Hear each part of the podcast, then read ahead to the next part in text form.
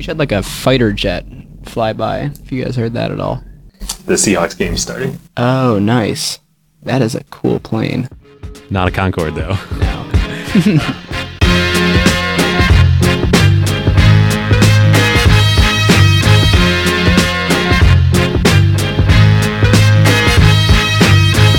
Welcome back to episode 20 of Acquired the podcast about technology acquisitions. I'm Ben Gilbert. I'm David Rosenthal. And we are your hosts. Today's episode is one that's been coming for a long, long time. It's a cornerstone of all of computing today Google's 2005 acquisition of Android. I'm speechless. yeah, it's interesting. I mean, uh, 2005, uh, when you think about the numbers, doesn't feel that long ago. But when you think about you know the first time you saw an Android phone and heard about what Google was working on, it, it seems like the iPhone hadn't come out yet, right? Yeah, this was pre iPhone before iPhone was just a glimmer in Steve Jobs' eye. Yeah. All right. So to all of our new listeners, uh, welcome. We were uh, featured on um, New and Noteworthy and uh, iTunes over the past looks like week or two and uh, about doubled our, our subscriber base. So thanks so much for everyone uh, trying us out and giving us a shot. I think what I want to do is is go over the format of the show since uh, a lot of you are new and um, and talk about what we'll cover today in uh, in kind of reviewing and grading Google's Android acquisition. So the first thing uh, is, is, something sort of newish that we're trying called Community Showcase, and we um, felt it was important since we have so many listeners who are working on projects and building things, a lot of entrepreneurs and um, we like to on each episode talk about something that one of those people is working on. So that we'll do our, our community showcase. Then we go into acquisition history and facts, where David takes us through what actually happened. Yeah, yeah. What happened and when. Yeah. And then uh, then we get into the acquisition category where we decide if it's a people acquisition, technology, product, business line. We recently added asset to our categories or the uh, ever so famous other. other. Yes. Um, then we talk about what would have happened otherwise, uh, what tech themes this illustrates for us. We then formally give the grade of, of our acquisition from the episode. Then we have some some follow ups and a, uh, a section called the carve out. This is where where David and I um, grab something from our, our lives that we've seen with a book or a piece of software or uh, anything in the media that we think is um, either related or completely unrelated to the topic at hand and just something uh, fun that strikes our fancy. The other thing um, that we sometimes do now is hot takes. Hot takes. If something big uh, in the M and A world or otherwise happened in the past week or two, we'll do a quick discussion. We will. So that's the show. Indeed. All right. So our community showcase this week, listener Matt, I, I might butcher this, Morgante, uh, released a book called Patagonia on a Budget. Uh, it's on Product Hunt right now. Um, if you search on Amazon for Patagonia on a budget, you can you can find it, and it's how to have your adventure in Patagonia on thirty dollars a day. And there's a ton of cool photographs in there. I uh, I should uh, I should go pick up a copy because it looks looks super cool. Patagonia is awesome. That brings us to uh, also for our new listeners our Slack community. So we have a community uh, channel on Slack, and if you'd like to join it, uh, there's lots of great discussion going on on there. Uh, just go to our website acquired.fm, and there's a sign up uh, form there, and then you can hang out with the community throughout the week. Yeah, and if you if you want us to show off what you're working on. Um, drop a link in and we'll, and we'll check it out. So, on to this week's topic. David, you want to hit it with the acquisition history and facts? As always, Ben. So, Android has been mentioned. This one has been a while coming. We've had a lot of requests for this. Uh, we've been saving it, and we felt it was time to finally dive in here. There is so much to unpack here, so we'll get into it. October 2003, Android is a startup company just founded in Palo Alto by Andy Rubin, Rich Miner, Nick Sears, and Chris White. And Andy Rubin, the CEO, was basically born to start this company.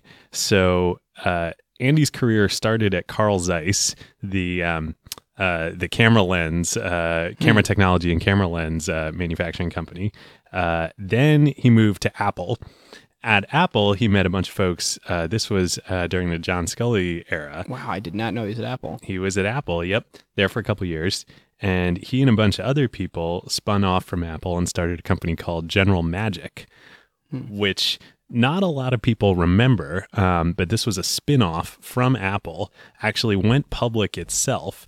And the whole, they never launched a product, but what they were doing was they were building essentially a tablet uh, like huh. a personal communicator, you know, sort of the a Palm competitor, uh, and a lot of that tech, I believe, ended up in the Newton they, at Apple. They, they went public. It was a public company, yep, and then it ended up going bankrupt. Wow, it was super ambitious at the time. I, I believe also some of the technology that they developed there became the standard for USB. Huh. A lot of really cool stuff happened there. So he went from Apple to General Magic, and then a bunch of General Magic alums went and started a company called Web TV, which you mm. probably do mm. remember. And Web TV uh, was part of uh, this was in the kind of mid to late 90s uh, vision that uh, a lot of people in technology had at the time that the internet was not going to happen on computers in a big way, it was going to happen on your TV. That's right. So this was a set-top box, like this, your cable box. This is in the era that Microsoft's making the bet that they should do MSNBC, like a technology-enabled television channel yep. joint venture. This is the AOL Time Warner days, mm-hmm. like it's all new media, old media, eyeballs, like it's the eyeball economy. So web TV ends up getting acquired by Microsoft and uh, and and Andy and the team uh, go up to go up to Seattle, work at work at Microsoft. I don't know if they actually ever came up to Seattle, um, but they build Microsoft TV, hmm. which, as we know now, is an abject failure. Uh, but shortly thereafter, Andy leaves and he starts a new company called Danger. So Danger was founded in the in the late 90s, I believe, after Andy left Microsoft, and they made a little device called the Sidekick, mm. and this was sort of RIM already existed. So there were Blackberries out there, but this was the first consumer focused uh, smartphone, really. Yeah, and it had like uh, celebrities where it had a cool factor because they would show their danger and, you know photo shoots and like this this was a thing. You you wanted to have yep. one of these. I remember the first time that I started hearing about um, about the sidekick in danger was watching Entourage. Oh man! and it was like everybody on Entourage had a sidekick. I think there's actually a, a episode where this is a plot point that Turtle like gets a sidekick and like it's you know he's, he's super cool. I it, can't was, remember exactly, but it is so recognizable too that the way that it spun out. I mean the the industrial design was crazy unique and super cool. Yep. Super. I mean there was very little on the market like this. Like I said, there were smartphones; they existed, but this was like the Windows Mobile days. There was BlackBerry. it was for business people. It was for business people. Yeah. Um, and uh, and and then the Sidekick comes out, and it's the first time like, oh, we can bring this technology to consumers as well. Um, so Andy was the CEO of Danger, and then uh, he ends up leaving. Uh, relatively early on in the life of the company um, oh, by the way, supposedly uh, Larry Page and Sergey Brin were huge sidekick users as ah. well. um, and uh, so he ends up leaving and, and starting a new company that he calls Android. And the vision for Android is this is post acquisition. Uh, no, no, this is pre acquisition of uh, Danger. Danger doesn't end up getting acquired by Microsoft until 2008. Oh, wow. Much later. Uh, but in 2003, Andy leaves and starts Android. Mm-hmm. And whereas Danger was a sort of full stack company, they were making the hardware, they were making the software that went on these sidekicks, um, they were dealing with carriers, mm-hmm. everything. Mm-hmm. Android um, is is an operating system company, and they want to take uh, Linux and essentially make it into a an operating system capable of running on mobile devices. And the first sort of uh, we now know Android runs on so many devices today. Yep. The first target market that they're going to go after is digital cameras. That's right. That's right. I remember reading that, and I think what they assessed that it's not a big enough market. Yeah, which is interesting because like it was a huge market at the time. I mean, this was 2003. Everybody had the point you know and point shoots.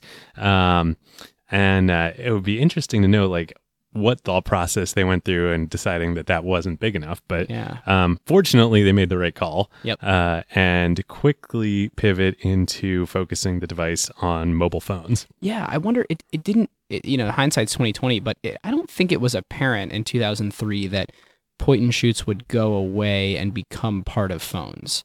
Like, could, could you is there a world where you see that maybe the other way around that you're like well, we should build a, a really great camera because at some point cellular technology will become you know lightweight enough that we can put it in into the camera yeah yeah uh, it, it would certainly have been hard to imagine um, cameras on phones to the extent they even existed then getting good enough that you could right. actually take real pictures on it. Yeah, I don't think I had a camera phone until 2005 or 6. Yep.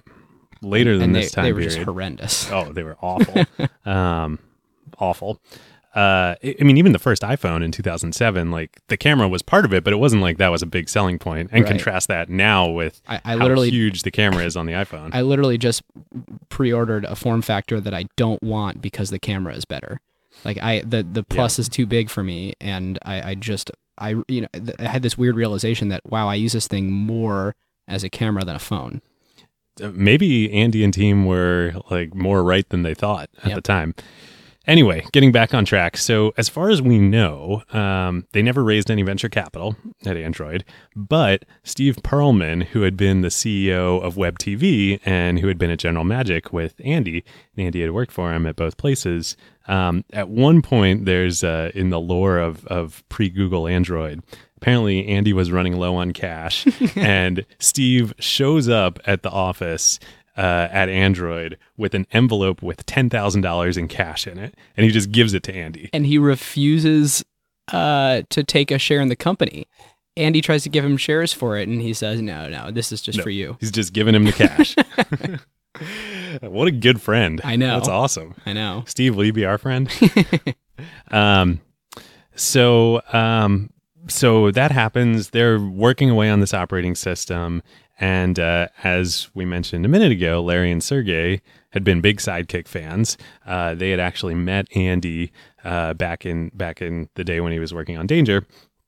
And July 2005 comes along, and Google ends up just acquiring Android before they've shipped anything. They're a long way away from shipping anything. Um, deal terms not announced. This was a small team, hadn't raised any venture in Palo Alto, uh, rumored to be about $50 million. And what's interesting is that many years later, uh, David Lawee, who was um, at one point head of uh, Google's corporate development in, in 2010, he's being interviewed and he calls this Google's quote, best deal ever. so they've acquired this company. It's Andy and team. They're working on this operating system. Um, immediately, you know, Google had just gone public a year before. Lots of rumors start circling about what Google is up to here. You know, are they working on the G phone. You know, this is kind of like the G drive that we talked about right. with um, with Google Docs, the Google, the Writely acquisition. Eh, for years, people are speculating what is going on here, what is going on here, and there's no G phone. Andy and team are working away for years, um, and, uh, and so pretty much nothing happens until 2007, mm-hmm. and then in January 2007, the world changes. Yep Steve Jobs Steve, announces the iPhone. The the breakthrough internet communications device where nobody really understands what he's talking about and it's a, phone, a little bit. It's an iPod. It's a breakthrough, breakthrough internet, internet, communications, communications device. device. one of the best um, one of the best, you know, product launches and, and speeches and presentations of all time. Yep. Um, so that happens in January 2007. Meanwhile, Andy and team within Google had been working on the operating system and they'd been working with hardware partners about what the you know phones that they would ultimately bring to market would look like and they were working with HTC mm-hmm. and uh, they had a prototype and it looked a lot like the Palm Treo if you remember that it was not a touchscreen it had you know BlackBerry like keys on it right um, I'm not sure if it had a stylus uh, it may and and so then they they watch the iPhone announcement, which you know at the time it was it was amazing. Like I I lined up for the first iPhone. Like I couldn't wait oh, to yeah. get it. But like I, I lined up for the first iPhone and didn't buy one. I, I was I was uh, young and did not have any money and it was like I couldn't pay for the data plan, but I wanted to be part of it. That's amazing. so I was lucky. I had just graduated from college when it all when it came out that summer, literally. Mm. And this was the first cell phone I bought. Like I went off my parents' plan, got my oh. own plan oh. just so I could get an iPhone. That's right, because they launched special iPhone plans that didn't include yep. family plans. Because it was, we'll get back to this. It was an exclusive with AT and T, mm-hmm. um, and uh, which becomes quite important later. Um, so, so this happened, and, and you know, consumers were dying to get this thing. I think people were calling it the God phone. Um, but this is also the time Steve Ballmer is saying, like, you know, literally laughing about it. Like a lot of uh, corporate tech and big companies, you know, are really discounting um, the transformative power that the iPhone's about to have here. And meanwhile, the the there's a great story about a bunch of uh, um, RIM employees that were sitting around that watched the keynote and said it was fake. They were like, they there is literally no way to do this. That we've tried, you know, that this is not. You can't get scroll performance like that. You yep. can't make it. You can't make a screen like that. And and uh, it's like it's amazing how you know you can get Steve Ballmer dismissing it while simultaneously the BlackBerry guys don't even believe it's possible to do that. Yeah, stuff. it's interesting to to look at the spectrum of reactions here. You've got Steve Ballmer who just dismisses it. The BlackBerry guys are in denial, and the Google reaction. So there's an engineer later, uh, a interview later with Google engineer Chris DeSalvo who was working on Android at the time, uh, and and he said he says quote what we had suddenly looked just so 90s. It's one of those things that are it's one of those things that is so obvious when you see it. And uh, and they realized that they had to go back to the drawing board immediately. That this was game changing. Wow so this was this was January 2007, and they had these prototypes that were pretty far along with HTC. And, and had they started the Open Handset Alliance? That, that comes in a minute. Um, but they scrap everything. They realize, hey, the world has changed. We now need to compete with the iPhone. So later that year in November, um, Google, and, and it's interesting the timing here, be, we don't know when they were originally planning to do this, but they ended up doing it in November. So after the, the iPhone had launched, um, they have a big event and they announce and the Android operating system. And they also announce, equally importantly, the Open Handset Alliance. Um, and so the Open Handset Alliance, they have HTC, Sony, Samsung, Sprint, T-Mobile, and Qualcomm. So like the whole it's like the phone stack, ecosystem, right? the whole stack. Manufacturer, they're the operating system. They have the carriers. Yep. And this is this is for all of these these players in the ecosystem you know, if they don't realize already, this comes to be this is the only way they're going to stand up to Apple is mm-hmm. they all mm-hmm. need to work together and there needs to be this open operating system tying it all together which becomes Android. So they announced both at the same time. And what's super interesting is um, as part of the announcement, they also have the $10 million Android challenge. So they make it super clear, Google does, that Android is an open operating system. And that means two things. One, it's open source, mm-hmm. so anybody can use it. And later on, this leads to forks of Android like Cyanogen, um, like the Kindle Fire. Xiaomi as an Xiaomi, entire company. Yep, becomes super important later. Um, but that's it's completely free. Anybody can take the Android software and do whatever they want with it. Mm-hmm. The other part of open that Google really focuses on is developers can develop for the platform. So this was before the iPhone, iOS was not yet open to That's developers. Right. WWDC in July or in June of 2008 is when Apple kind of walked back there. you can make web yep. apps and announce the App Store. Yep. And and Steve Jobs initially was, you know, his posturing was we do, you know we don't want developers. Uh, we want to control everything of right. the software stack. Um, and uh, hard to imagine what the iPhone would be like today if there were not third party developers. Uh, not successful. Well, it's interesting. I mean, Google kind of pushes them towards this with when they make Android open right. and developers start to realize the massive reach with, you know, there are however many computers there are PCs there are in the world and web browsers, but there's a lot more phones. Yeah. And they can reach this huge consumer base. Um, so this really is sort of like Google's kind of putting a flag in the ground mm-hmm. um, and saying, hey, we're open. That means two things. We're open to the entire hardware and supply chain ecosystem, but much more importantly, in the long term, we're open to developers. Hmm. So that was that was November 2007. But remember, they realized like they couldn't compete with the iPhone, so they right. end up not shipping the first Android phone until almost a year later, hmm. in October 2008, and that's when the um, the HTC Dream uh, slash in the U.S. the T-Mobile G1. That's right. Uh, is the first Android phone, the the much vaunted, anticipated Google phone, and that still at, comes out. That's still at a keyboard, right? Still at a keyboard, so it was a touchscreen, mm-hmm. um, and it had a it had a scroll wheel on it. That's right. Uh, and physical hardware buttons, which were part of Android for a long time, um, and then it had a slide out full QWERTY keyboard uh, much hmm. like uh, much like the sidekick that slid out uh, horizontally from the device. Huh. Super interesting. So it doesn't really look anything like the iPhone. It's kind of its own thing. Um, but this is this is the first uh, the first Android phone that finally comes to market. So with T-Mobile, made by HTC, um, and it comes out sort of just in time for the holidays of 2008. It doesn't really make much of a splash, you know. At this point, the iPhone um, you know the growth in iPhone shipments by today's standards or slow, but at the time it was like completely taking off. Yeah. Clear that this was a hit. And I remember Steve Jobs on stage saying that their goal for the I think it was their goal for the first year of the iPhone was to capture 1% of phones. I, I don't think he said smartphones. I think he intentionally. I think he, in, I believe it was intentionally. Because they, they, they yeah. didn't want to acknowledge that smartphones were a category, much like they never acknowledged netbooks or. Right.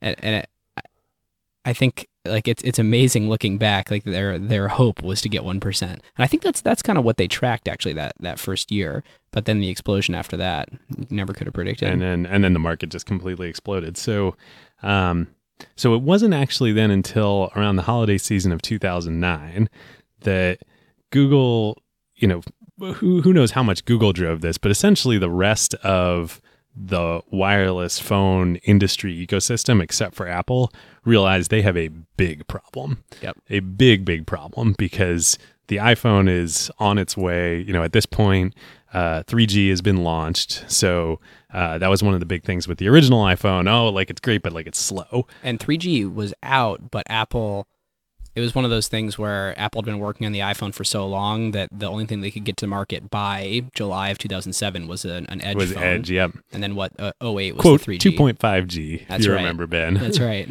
um, and uh, and by 2009, Apple had then opened up iOS to developers, so that wasn't even an, an advantage any, anymore. Um, and and the amount of so remember, iPhone was still exclusive to AT&T at this point in the US. Mm-hmm. And AT&T is just raking in subscribers at this point, becoming it was already I believe it was already the largest um, phone network before the iPhone and at this point you know, Verizon, Sprint, T Mobile uh, have huge, huge issues. Yeah, that's got to be one of the best partnership or exclusivity agreements in the history of the American corporation is is AT&T strapping itself to the the iPhone as a rocket. Yep. I mean, it, it, the the thing that paints it in my mind for how like how big a deal that was is how big a deal the opposite was like how widely anticipated the Verizon iPhone was. And right. when the Verizon iPhone came out, how crazy all my friends went that were non AT and T with all this incredible pent up demand for yep. it. Which, um, which is uh, interesting that by holiday 2009, there's finally been enough time in the product cycle that Verizon, Google, everybody else, all the handset makers realize they got to do something, and so. Verizon launches the Droid in 2009. And they paid Lucasfilm every single time the word droid was mentioned. Isn't that amazing? It's at the bottom of every magazine ad. It's it's so awesome that they were like, yeah, screw it, it's worth it. It's total it's worth it. and and I mean this was in a lot of ways this was a phone ahead of its time. Yep. But the whole positioning was against the iPhone here. It was the the campaign was called Droid Does. And uh, this was like the, you know, the old Mac and PC campaigns, but in reverse, it was like, well, your iPhone doesn't do X, but Droid does. That's right. And the that this is like the full swing of the the smartphone wars heating up where now we sort of settled into this place where you know android's got about 80% of the people iphone's got about 20% of the people but iphone people pay you know for apps and, and yep. much more so than android people and it's interesting how it's reached this almost like like not a peace treaty but like it's it's like we thought there was going to be one winner in this smartphone wars, and it was going to be a crazy five year thing, and one person. Well, we thought it was going to be Microsoft and Apple all over again. Right, right. And it's interesting how we've reached this equilibrium where like the the world exists in a, a multi platform way, kind of sustainably for at least this this set of years. This maybe, this moment in time. Yep. And and then the the in that initial droid does thing, they uh, they intentionally like it, it was confusing to people that you could get an Android, but it wasn't from Google and it wasn't called an Android. Yep. And so I think th- it was like an intentional move to say, you know what, we're just gonna like just like lean into that. The phone's gonna be called a Droid. It's the main one we're gonna market. We're not gonna have Android be a consumer brand. Yep. And it, was amazing how how many and, and people... important to remember too who made the the Droid. It was Motorola which we'll get to in a second. Oh yeah, yeah. But as I guess my point is like it's amazing how it was in most people's lexicon to ask, do you have an iPhone or a Droid? Yeah, it wasn't Android; it was a Droid. Yeah. Um.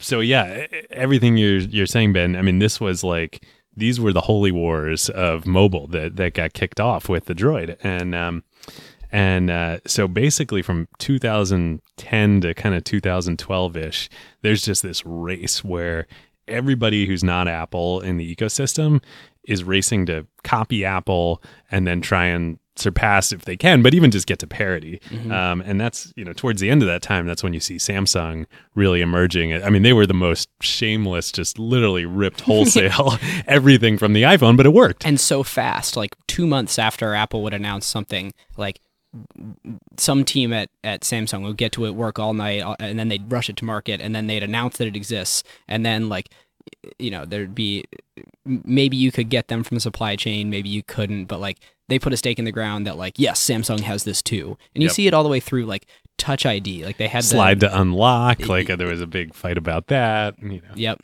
yep. Um, and and and to the to the bitterness involved here. So you know, Steve Jobs is towards the end of his life at this point, and um, and the Walter Isaacson you know biography that comes out, which is this incredible book. He has this quote in there. He says, "I will spend my last dying breath if I need to, and I will spend every penny of Apple's forty billion in the bank."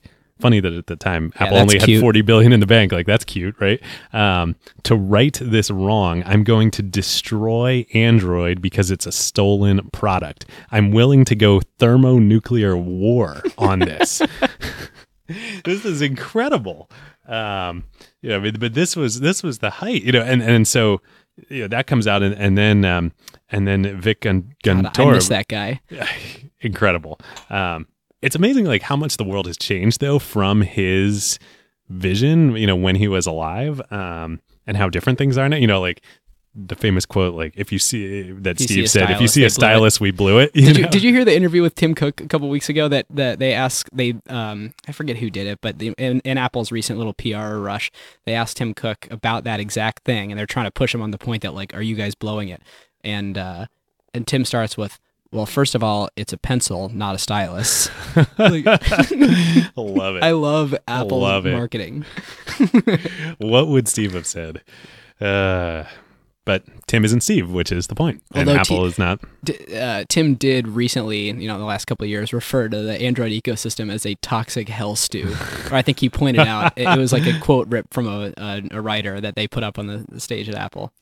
So, uh, you know, Google doesn't just like take this lying down. They, no. you know, they strike back. And um, and so Vic Gundotra, uh, who is a longtime exec uh, mm-hmm. at uh, at Google, and uh, I believe founder of or in charge of Google Plus at one point. That was that was a low mark on on his uh, his time there. But um, at at I/O, uh, Google's big conference in 2010.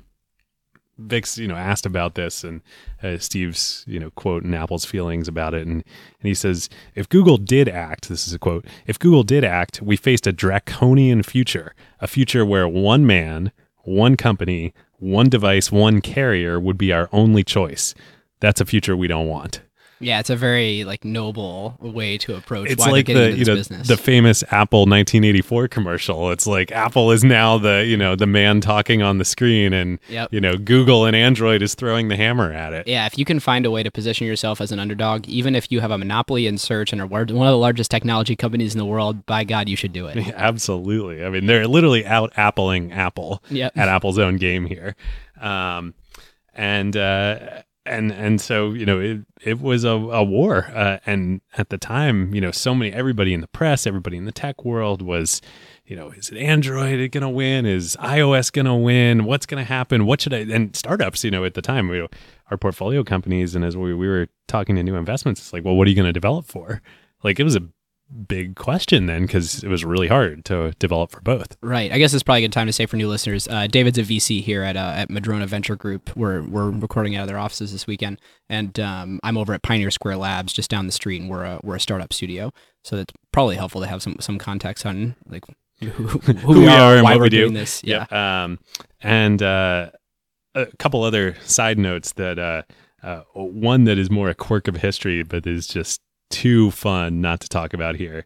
In August of 2010, HTC acquires a majority stake in Beats, uh, Beats Audio. And as a result of that, from kind of, you know, 2011 to 2012, 2013 ish, um, you can still go buy these things on Amazon, which is amazing. We will link to this in the show notes. There are Beats branded Android phones out there on the market, HTC phones. I kind of want to buy one and like bring it to my next meeting at Apple, like pretending it's like my phone and yeah. see what happens. That would be amazing. um, total like quirk of history. Uh, I mean, there were uh, HTC was was bundling Beats headphones with their Android phones for a while when they were selling them. Hard to imagine that in today's world of you know Beats being part of Apple. I know.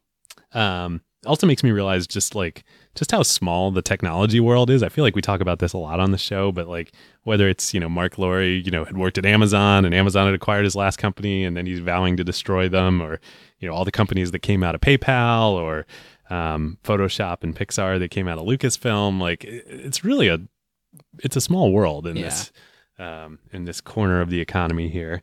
It um, is. And, and the other, um, it's funny, these are like not, I guess they're sort of tech themes, like themes of the show it it's funny how um, long things seem in our mind and how short they were in number of years.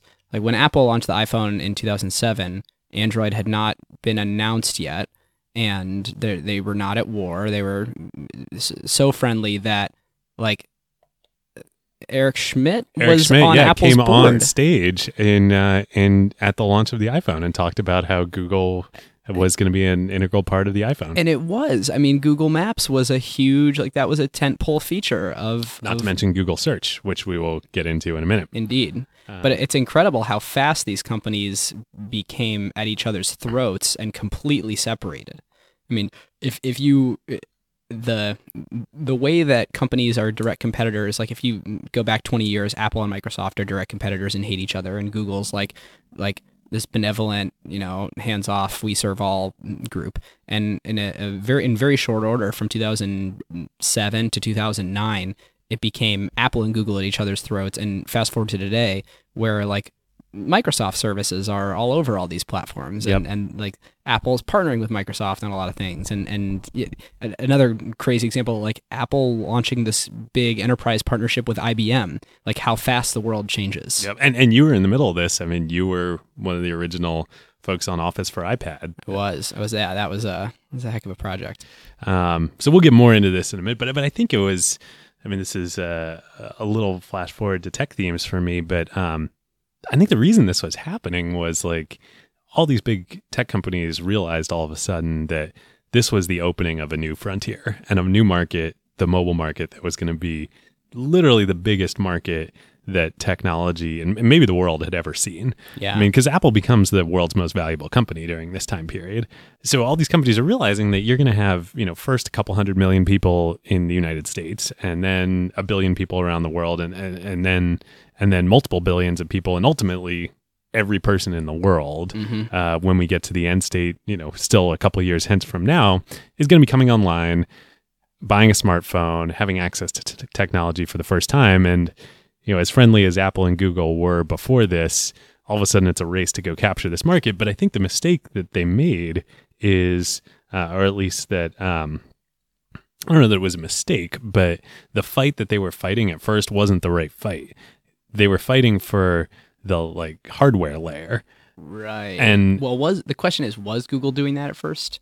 Like why why did Google? So this is this is sort of as we transition from the the the, his, the history and facts into more of like our analysis portion. Where we are today, it's very clear that the reason that Android needs to exist is to prevent Apple from being the front door for users to use Google services. Like Google can't afford to give up that control number 1 in case, you know, people are going to use other services instead of Google services, namely Google search where all their money comes from or all the revenue comes from. Yep. And secondarily, there is an agreement that gets signed with people who are sending traffic to Google and I may as well just come out and, and, and start with this number right now.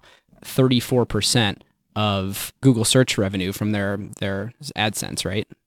Uh, uh well, it's AdWords. So, um, what Ben's referring to, one of the for our new listeners, one of the things that we love on this show is lawsuits, not not not targeted at us, but uh, between the the companies that we cover, because all sorts of really interesting things come out in lawsuits, and in um, uh, over the last few years, Oracle has been uh, waging a, a, lawsuit against Google for Google's and Android's use of Java in creating um, and Java's APIs in creating Android.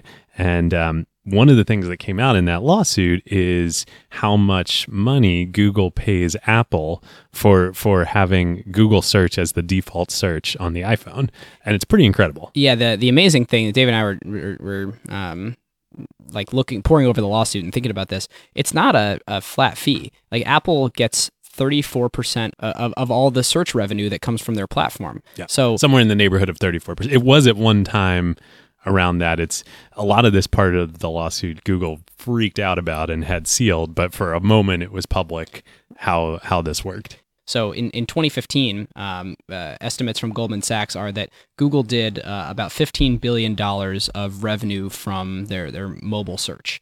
And so Apple um, has about 18% of the global market share. So if you kind of figure out what that comes to, it's about 918 million by that calculation, or as released in the, these documents, about a billion dollars that uh, that Google paid to Apple for Apple to be using um, or directing people to Google search.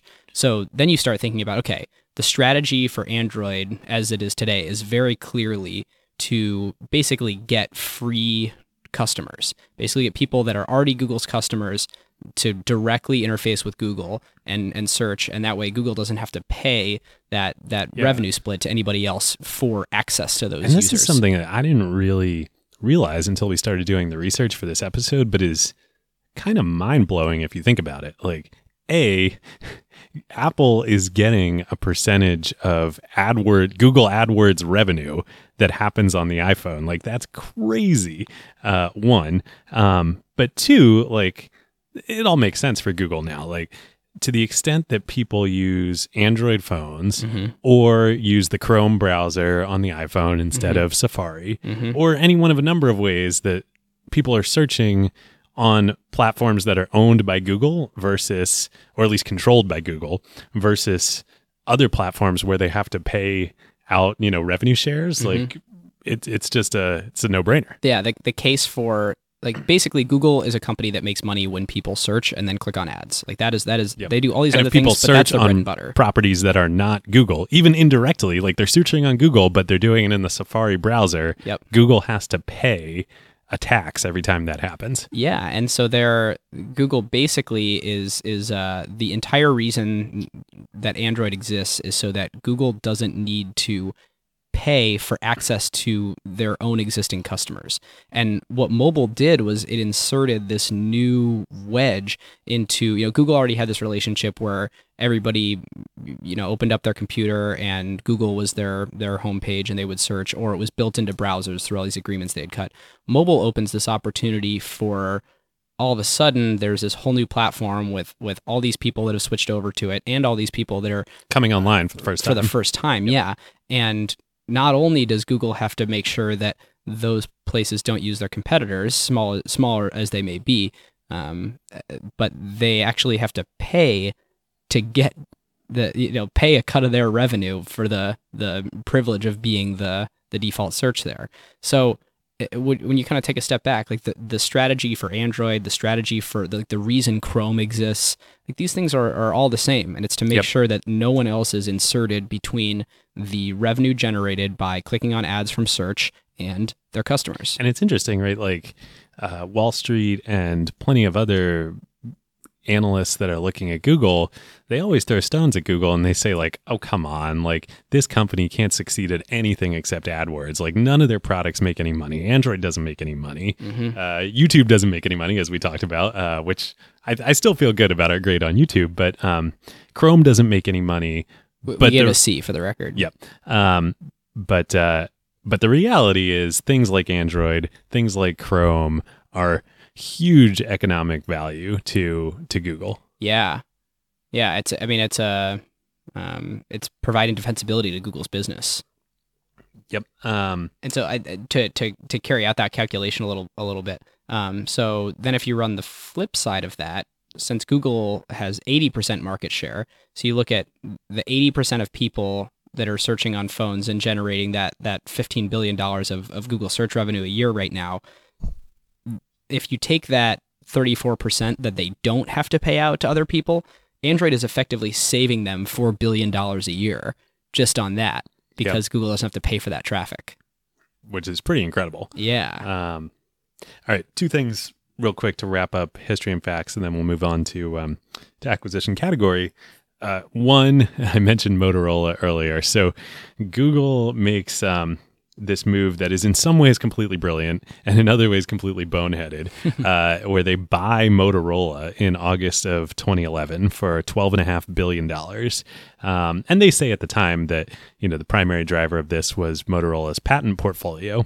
And, and this is the brilliant part of it, you know, Apple, um, Oracle, as we've already talked about, uh, mm-hmm. uh, Microsoft, many others, the phone companies, there starts to be a lot of litigation happening in this space, and people are enforcing patents and defending patents. And um, Google, being a much younger company than these other these other firms, um, didn't have the kind of patent bench strength that they did. Mm. Um, so Google buys Motorola, very old company, um, gets all of their patent portfolio, and that helps defend Google in things like the Oracle case. Mm-hmm. Um, and uh, but the second part of the deal was oh well now we're going to have a unified you know stack within google from you know operating system up through the hardware we're going to make these incredible phones uh, didn't happen that didn't go so well didn't yeah. happen so they end up selling the assets of motorola to lenovo um, for 2.9 billion dollars a lot less than 12 and a half but to the extent they saved themselves from multiple billion dollar judgments against them may have been successful. Um, the other interesting thing that's going to become very relevant as we do the analysis here um, in 2010, a company in China is founded called Xiaomi, mm-hmm. which um, I presume a lot of our listeners are familiar with, but for those who aren't, you know, this is, you know, people refer to this as the quote unquote Apple of China. And if you've seen that written, that's X I A O M I. Yep. And and so at this point, uh, sitting here in September 2016, um, Uber, I believe, is the most val- highly valued private company, technology company in the world. Um, Xiaomi, I believe, is the second, hmm. uh, valued at somewhere I believe between 40 and 50 billion dollars uh, in their last financing. Um, and Xiaomi is interesting. Like they, much like Samsung and others, you know, uh, have been accused of just copying the iPhone. Right. Um, but what Xiaomi did uh, has done, Samsung was completely reliant on Google. Um, you know, they just made the hardware and then they had some software, you know, skins, quote unquote, that they would put on top of Android, but it's running Google Android. Xiaomi, as we talked about, completely forked Android, um, have taken over, have their own branch of Android that they fully control.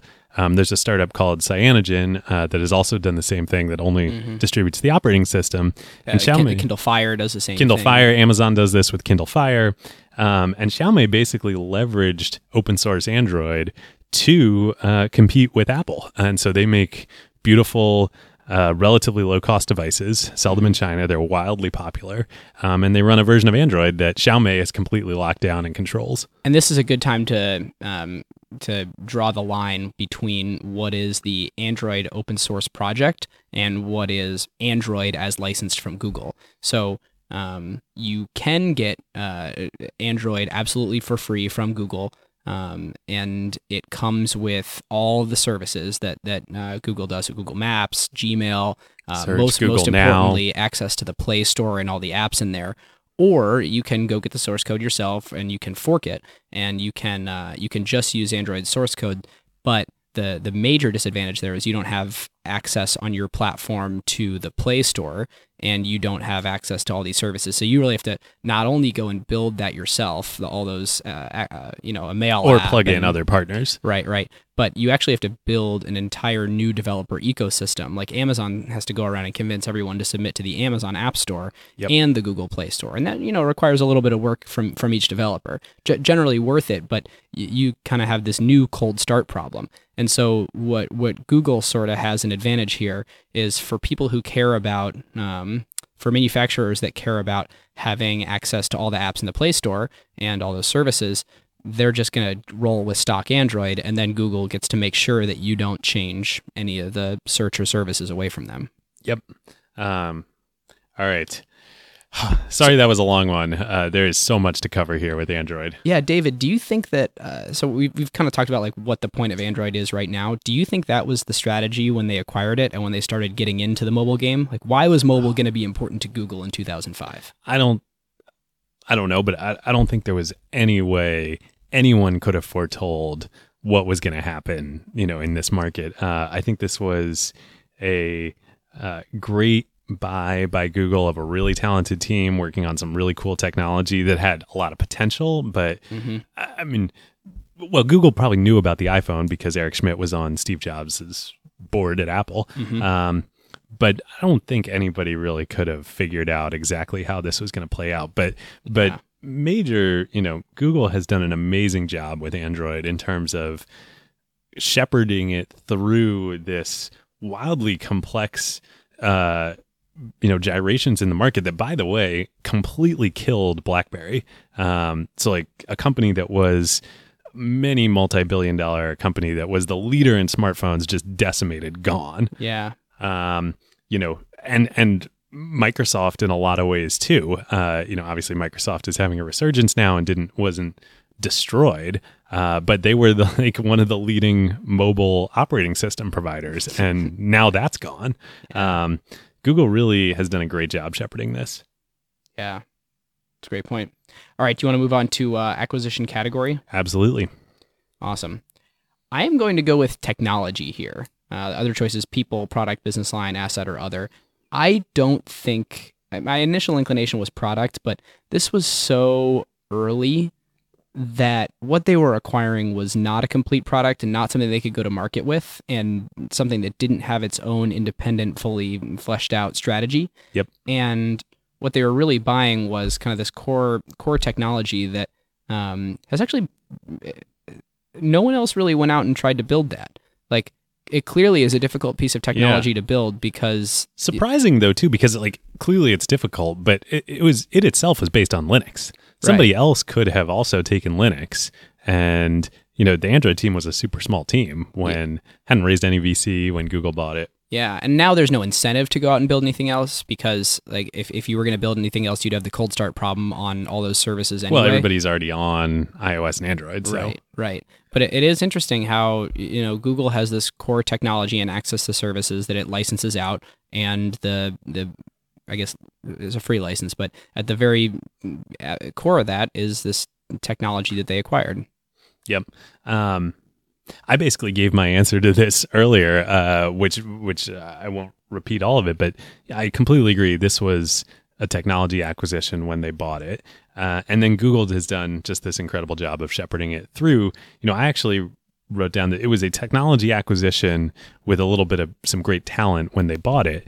But over time, this has gone from a technology to a product to a business line and now an asset at Google. Um, yeah. And that's really been under the under the stewardship of the whole company.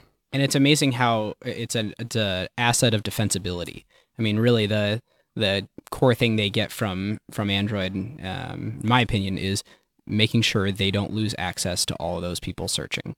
Yep. And for as many of these interesting moonshots as Google is working on, and, and self driving cars truly could be um, a, a, a, very different business for them and a very um, big and profitable one that actually rivals search. Like Google makes money from having a marketplace of ads when you search, yep. and you know sometimes on other websites. And I think that when you boil it down, they they bought defensibility, yep. and and more importantly, like it was a cheap buy. What they did was invest 10 years into building a entire, you know, arm of their business to provide defensibility. Um, totally agree. Should we move on to what would have happened otherwise? Yeah. Yeah. So I was thinking about this one earlier, and my core question is I guess it's two. Could and would Google have built themselves into the position that they're in today if they had not made the Android acquisition.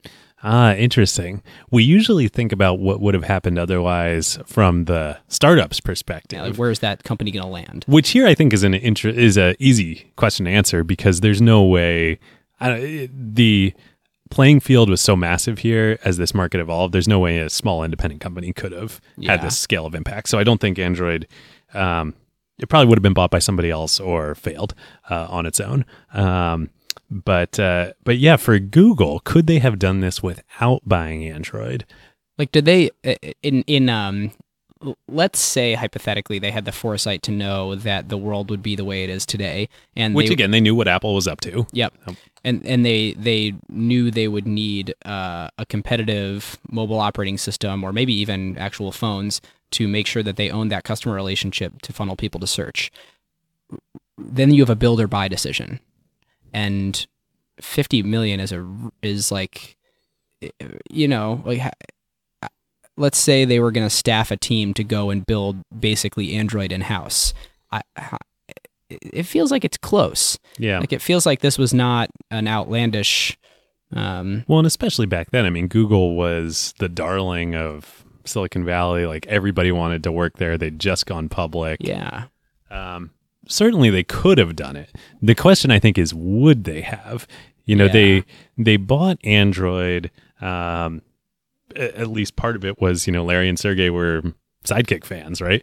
Uh, and they mm-hmm. knew Andy. Um, and Google's M and A strategy has always been about acquiring really talented teams and having those people come into Google and see what they do. Um, and in this case, they hit it out of the park. Would would anyone at Google have been enough of a champion and visionary about what was going to happen to do right. this? Otherwise, or did you need an Andy Rubin to kind of be at the helm yeah. of that? And you know, like we said in the beginning, I mean, Andy was born to start this company. I mean, his whole career to this point, you know, I mean, as Steve Jobs says, you know, you can only connect the dots dots looking backwards, not mm-hmm. forwards. But looking backwards, I mean, it's hard to imagine anyone more qualified or who had been thinking about this problem about how do you create a really compelling mobile computer and operating you know mm-hmm. system and experience uh, than Andy.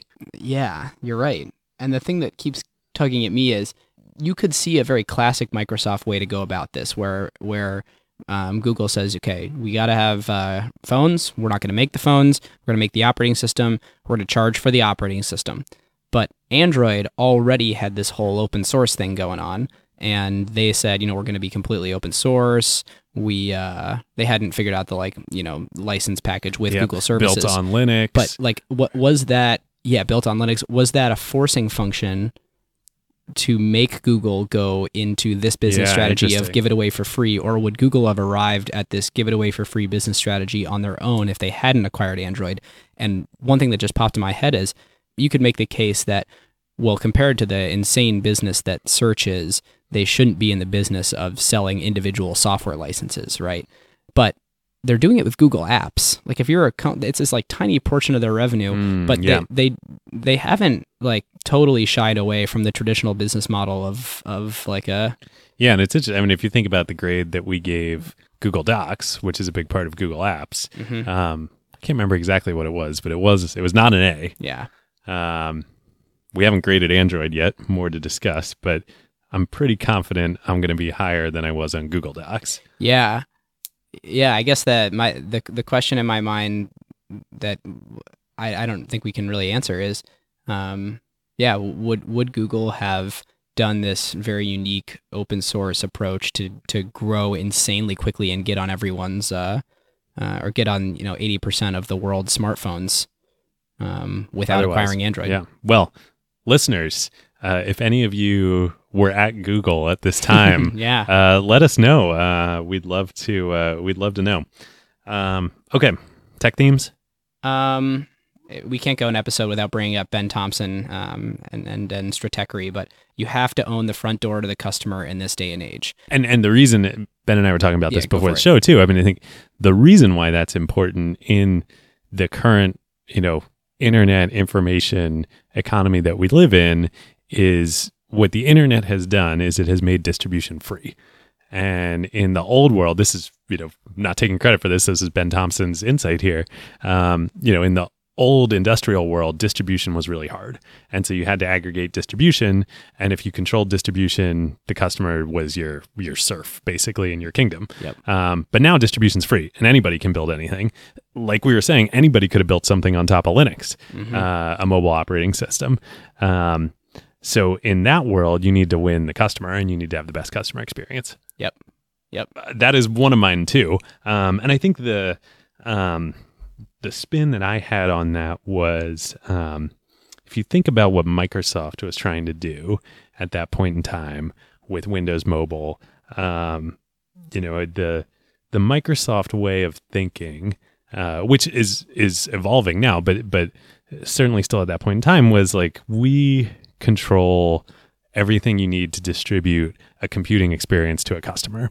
You know, we have a deep relationship with Intel. Um, we have all the software developers that can make our own proprietary operating system. We don't use open source. Um, and we have relationships with all the carriers, uh, the phone carriers, and we can push this stuff out into market, and that's mm-hmm. great. And people will use it, you know, especially corporate customers because they need it. But like, Windows Mobile, especially in that day and age, sucked. Mm-hmm. Um, I believe I had one of those devices at one point in time, and it was very frustrating.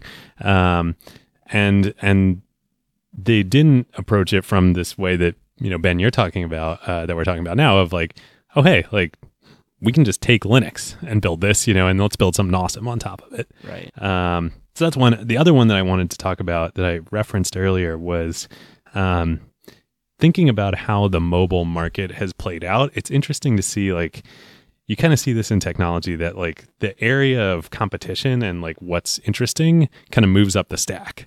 So in um you know, in the old PC world, it was like the hardware, you know. Um was it you going to buy a Mac or you going to buy a PC? Right. And then in the beginning of the phone world, uh, as we talked about, it wasn't really so much about the hardware, whether you're going to buy, because Google wasn't, and Android wasn't competing in hardware, mm-hmm. but it was the services. You know, are you going to buy uh, an Android phone that has Google services baked into it, or are you going to buy an Apple phone that has Apple services and that Google can still participate in that, but they're paying the Apple tax?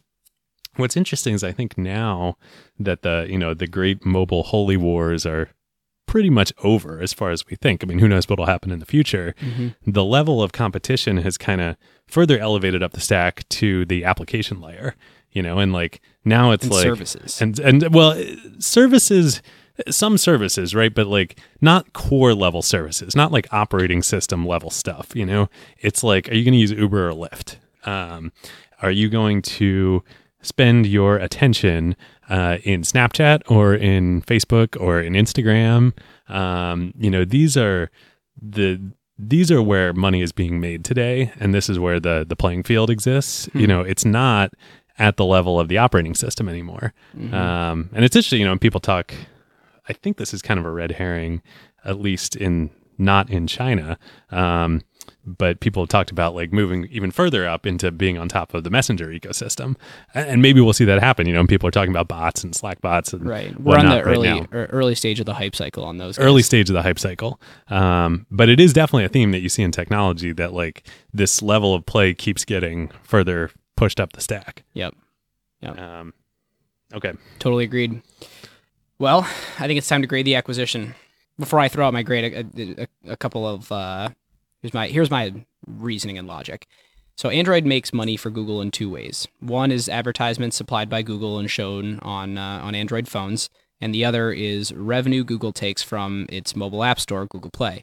And uh, we haven't talked much about that yet. That's a that's a non-trivial amount of money. Yep. Um, if uh, since we're we're going off of the the data that Oracle opened up in this lawsuit, it's uh, reported that they had 31 billion dollars of uh, of revenue per year from Android. And so we we've seen the estimate that 15% of that, or 15 billion dollars of that, is from mobile search revenue between um, iOS and Android, largely on uh, I guess so it'd be about 12, 12 billion dollars of that because it's all all from Android.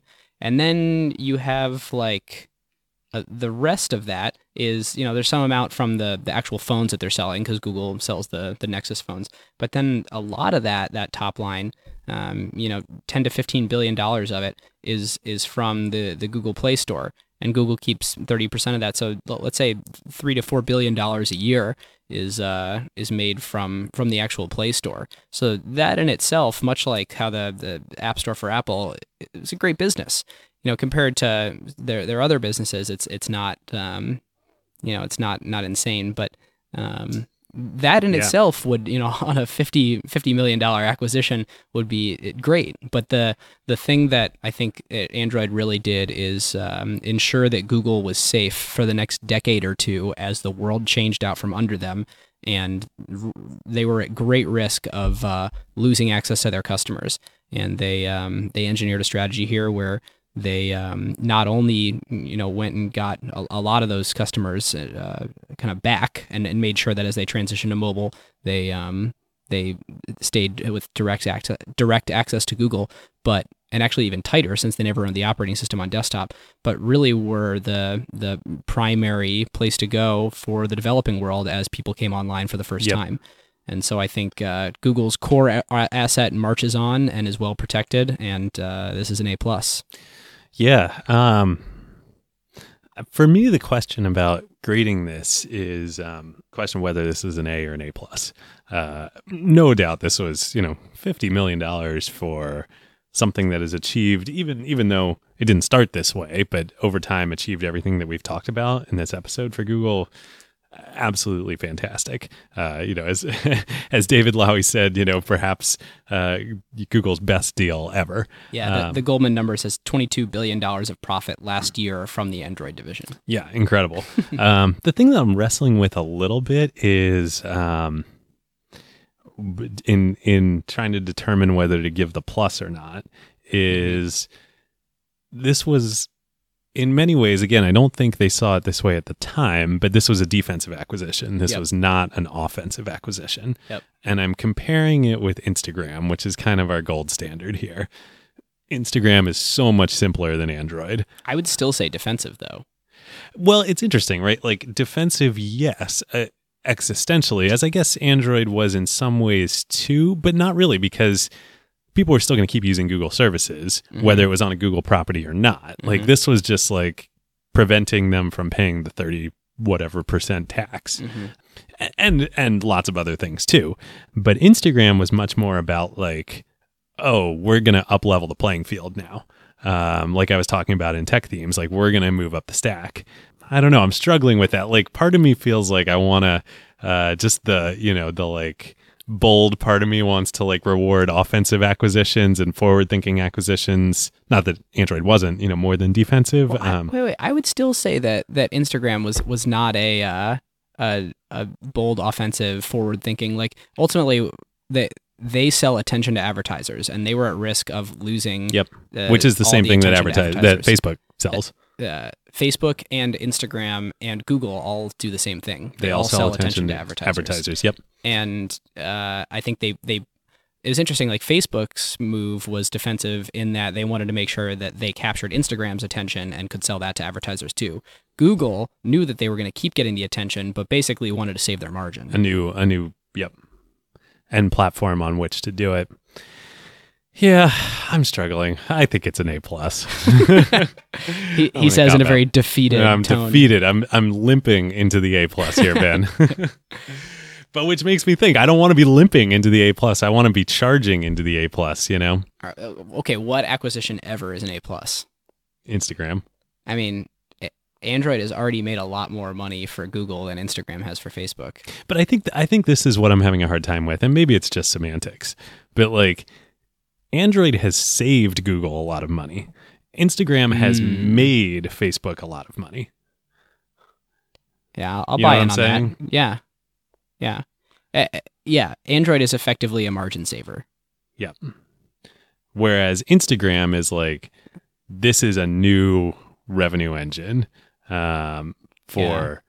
for Facebook. Yeah, presuming that uh, Google would have gotten the queries from all the n- new people that were lighting up and basically like new people coming online for the first time. All right, here's what I'm going to say.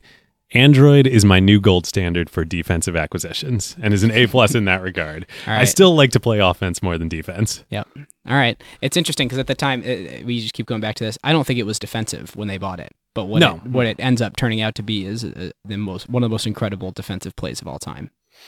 All right on that note. On that note, um, let's move quickly into follow ups. Yeah, yeah. So, sticking with Google, uh, a couple episodes we covered Waze. Uh, this is one of those quirks of history on our show that I think we I think we spoke too soon here. Uh, we we are going to have to do a full follow up episode on on this. Maybe maybe on automotive technology generally at some mm-hmm. point.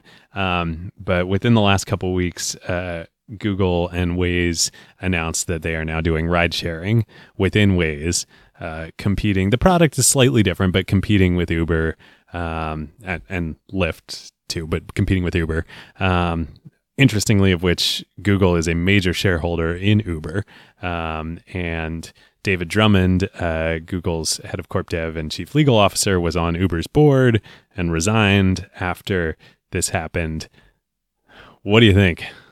Yeah, I mean, it shows that. Uh, I mean, we our our assertion with the Waze episode was that mostly they were using Waze data, but not like doing massive reinvestments in that product to make Google Maps better and potentially um, provide data for their self-driving car stuff. And what they're showing now is that they're actually using they're Waze, playing offense, not just defense. Yeah, here. to introduce new products and try new things. And um, you know, not only is it a new thing that, that is interesting, it's it's probably the most interesting new thing that they're doing that they're rolling out through, and they've chosen Waze. And they've chosen Waze, yeah, super interesting. Not Google Maps. Yeah. The question is like, so when they so that they're going to do their car sharing through Waze. Right now, their self driving cars are much more of an independent thing. Does that mean that they do a self driving car service rolled out through Waze instead of yeah. through other? Well, I wonder here too how much the fact that Google is a huge shareholder in Uber and David Drummond was on Uber's board played into the decision to do this through Waze here. like, oh, you know, this is this company that, you know, is still standalone. They're based in Israel. And and Waze had had rolled out ride sharing in Israel long mm. ago. Um, the news was that they brought it to San Francisco. Right. Um, you know, so this is sort of like our independent division doing this, you know, not related to Google corporate, you know, it's sort of like a head fake here. Had if Google were not an investor in Uber, would they have rolled this out through Google Maps? Huh. I don't know. I, I, and and really the question is is it actually that that much different than what already existed in in their uh, Israeli product, and then they just decided like, yeah, we'll try it here too. Like, yeah. is, it, is it actually as big a deal as the press and we are now making it out to be? Well, Uber thinks it's a big deal for sure. Yeah, yeah, that's true. Yeah, that it's it, it, to continue our our mention from earlier about how fast things change. Like, friends become enemies very quickly when things like this happen, as we saw with Apple and Google. Yep. Yep. So who does new markets uh, who, who, does create a lot of competition? In, in five years, who is uh, Uber using as their maps provider on Android? Hundred percent Uber. Yeah. I mean, actually, a lot of Uber driver rides that I take now, um, the drivers are using the native Uber navigation huh. and not switching over to Waze or Google Maps. But isn't it still uh, like you still need the core Maps product underneath, even if their navigation? Yeah, but is... Uber bought um, oh, I'm blanking on on who they bought, but they bought some assets from Nokia, I believe. I believe the, they the brought here Maps. Yep. They're part of that conglomerate. Yeah. Yep. All right. Uh, quick hot take. Uh, not an acquisition, but we thought it'd be fun to talk about, especially given the content of this episode. Apple's big event launching the iPhone 7 and yeah. uh, and AirPods. or no, AirPods. Uh, AirPods, yeah. AirPods, yeah. yeah. I mean, it, we're just seeing like the full maturation of, of mobile. Like, it's interesting to see phones are where laptops were 10 years ago. And, um, you know, it starts to open the question for what's next. Like, I got excited. Yep. I bought one. Uh, that, of course, that was going to happen. Um, it's it's going to be an incredible product. Uh, all the changes that are made are largely incremental, except for their continued uh, breakthrough um, advancements with the the uh, cameras, which I'm super excited about. I heard another interesting point that this could be Apple's soft foray into VR capture. That because of the dual camera yeah, system on the Plus. Yeah, yeah. That, that that's something that's kind of going um, uh, unsaid a little bit. Is uh, you know, a- Apple just launched a phone that'll be in you know hundreds of millions of people's hands that has two cameras, and they they can kind of do some interesting things with software with that later. Um, who knows? Yeah. But uh, wait, so here's what's really interesting to me about the Apple event um, last week, and I'm really surprised that people aren't talking about this, or maybe just not people I'm following are talking about this. You know, Apple is super secretive about their roadmap, what they do. They don't talk about anything, but they do drop these hints, you know. And if you look, if you listen closely to what they're saying, it's usually not a surprise what they end up doing. And I was really struck when they were talking about AirPods um, and talking about the removal of the headphone jack, and everybody's focusing on you know the courage, right? And like, yeah, that was probably a poor choice of words, um, but uh, but here's what I think they're saying. I think they're saying like we are moving in with our maybe it's the next iPhone, maybe it's two down the road, or maybe this happens incrementally. We're moving to a world where there are no wires. Um, you know, there's there's no cord to your earphones. Mm-hmm. Uh, there's no power cord. Mm-hmm. Um, there's nothing tethering you, and and that means that the device is actually kind of secondary. And if you look at the AirPods, you know, double tap to activate Siri. Like we're moving to a world where computing is just on you, part of you, around you all the time. People have been talking about this. You know, this is part of what Ale- Amazon is doing with Alexa. Mm-hmm. Um, but that to me was a really strong message from Apple that coming soon. Uh, Siri, which we've done our episode on Siri, and we are Ben and I are very skeptical of Apple on this. Like Siri is going to control your computing experience. It may or may not be through a screen. Yeah, expect more chips in AirPods 2 and AirPods 3 and then an yep. AirPods 7. Get excited because you won't need a phone. Yep. And we'll go from there. We'll go from there. All right. That's our hot take. Carve out. Yeah, mine's quick. Uh, reading a really cool book right now. Uh, it's called Business Adventures by John Brooks. Oh, so good. It's uh, short vignettes, maybe like 20 to 30 pages each, that are stories of incredible things that happened in business over the last 100 years. Um, the, the first couple are awesome. The 1962 stock market crash, talking about the impact of the, the fact that trades were happening at a higher velocity than could be printed out. So no one knew what price they were buying things for when they put in a, a, a buy order and a sell order on, on some of these crazy crash days.